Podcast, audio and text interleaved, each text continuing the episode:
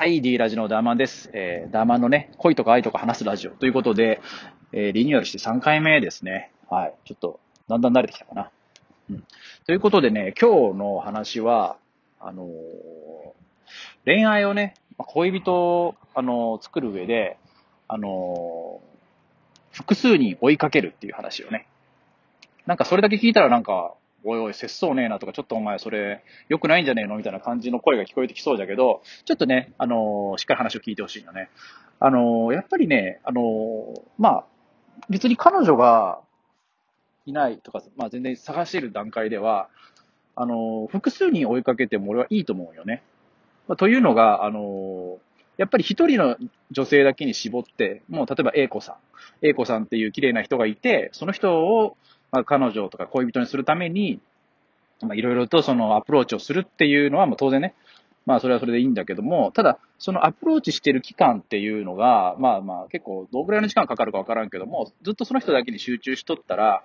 割とその、まあもう、まあ自分のエネルギーというか、リソース、100%その子に注ぐわけじゃんか。そしたら割とその、失った時の、その、リスクというか、もうこの子が、もし、僕を好きになってくれなかったらどうしようみたいな。もうこの子がいなくなったら僕は終わりだみたいな感じの気持ちになると思うよね。だから自分も以前結構そうだったんだけど、そうじゃなくて、割とその、A 子さんも、まあ、気になるけども、まあ、B 子さんも当然、当然というか、B 子さんっていう子もいいなとか、C 子さんもまあ、結構綺麗な人だな、みたいな感じで、複数に追いかけてもいいと思うよね。付き合う前の段階では、ね。別、別にそれはその A 子さん、B 子さん、C 子さんっていうその、同じコミュニティとか、まあ、会社の中だけでそれをやりよったらいけんけども、コミュニティを分けて、例えば会社の A 子さんと、その、例えば、なんだろうね、外で出会った B 子さん、まあ、そのね、社会人サークルとかいろいろあるけど、そういうところで出会った B 子さんとか、まあ、そういう子で、あの、ところであの、気になる人を、まあ、ターゲット探して、ターゲットって言い方したら失礼だけど、まあ、気になる人を探していくっていうやり方。それは別にいいと思うよね。別に、うん。だってその仕事においても、例えばあの、いろんな、まあ、新規営業をかける際に、やっぱり、いろいろアタックするよね。例えばあの、A っていう会社に対して、まあ自分の商品を売り込みに行ったりとか、まあ B っていう会社にも売り込みに行くし、それと一緒で、結局その、何が言いたいかって言ったら、その、やっぱりその、一つだけ絞ると、もう気持ち的に余裕がなくなるっていうことが言いたいよね。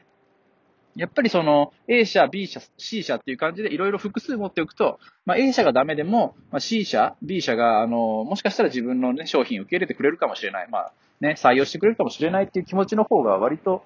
結構、あの、まあ、気持ち的に余裕が出てくるってことが言いたいよね。うん。それがやっぱり、あの自分のゆとり、気持ちのゆとりにもつながるし、それがね、行動にも現れてくるよね。じゃけ、あのもちろんね、その、例えば A 子さん、B 子さん、C 子さんの中で、例えば、仮にまあ B 子さんが、あの、自分を好きになってくれたっていうのを、好きになってくれて、まあ、交際まで発展したんだとしたら、もうそこでもう、A 子さんと C 子さんとはもう連絡取らずに、それはもうあの、普通にね、僕には彼女ができたんでっていうことで言えばいいだけの話だし、まあ、別にね、A 子さん、C 子さんは全然あなた興味ないわって言われたら、まあそれでそれで終わり。うん。っていうだけの話で、まあ、恋人ができてからも当然その人だけに、あの、もちろん意識を向けて、あの、やっていくってことだけすればね、全然問題ないと思うよね。じゃけ、あの、あ、彼、あの、彼女ができる前までは、もういろいろ複数に追いかけるっていうことは、全然俺はありだと思う。うん。というね、動き方をした方が、まあ、効率がいいと思うよね。まあね、効率って言い方したらもうあれ、ね、ちょっと失礼な感じもするけど、でも結局、一緒な営業っていうことと一緒だと思うよね。だけ、まあ、もっとなんか、あの、違う言い方をすれば、コールセンターの、例えば、あの、営業のね、アポイントの電話とかもね、例えばあるじゃん。そういうので、まあ、いろんな会社も電話帳から引っ張り出して、ね、電話するような、あの、会社とかもあると思うよ。自分昔そういう仕事したことあるけど、それと一緒で、なんかね、だんだんなんかね、まあ、傾向というか確率がだんだん分かってくるんよ。もう、なんかね、まあ、100社かけたら、まあ、10, 10社言い過ぎか、まあ、2、3社、まあ、よくて5社とかは、なんかアポイントを、まあ、受け入れてくれるというか、まあ、興味を持ってくれるみたいな。まあ、その5社の中からさらにね、その自分の商品、まあ、商談して採用されるっていう、まあ、まあ、工程はあるんだけども、まあ、最初のアポイントだけであれば、ちょっとね、あの、まあ、100社のうち5社とか、まあもちろんこれは商材にもよるけどね、そういう話がね、できてくるんよね。だけそういう確率のゲームみたいな感じで考えたら、割とね、なんかあんまり心が乱れんというかね、そういう気持ちになって、あの、淡々とできるというかね。まあちょっとあの、これを、これについてちょっとやっぱりね、批判っていうか、これそんな考え良くない。本当その人を好きになったら、その人だけで行くべきだみたいなことを言う人もおるけど、まあそれはもう考え方の違いっていうだけで、まあいろんな考え方で、まあ、やればいいと思うんだけどね、そのこと、あの、付き合う前のその行動に関してはね。もちろんその、恋人同士になったらちょっと、もちろんね、その人だけに、あの、まあ意識を向けるというか、その人だけをちゃんとね、あの、愛するというかね。なんか恥ずかしいこと言うけど、まあそういう行動でやればいいんじゃないかなと思うけどね。はい。というわけでね、今回は、まあその、まあね、あの、複数に追いかける上での考え方みたいな話をしました。複数に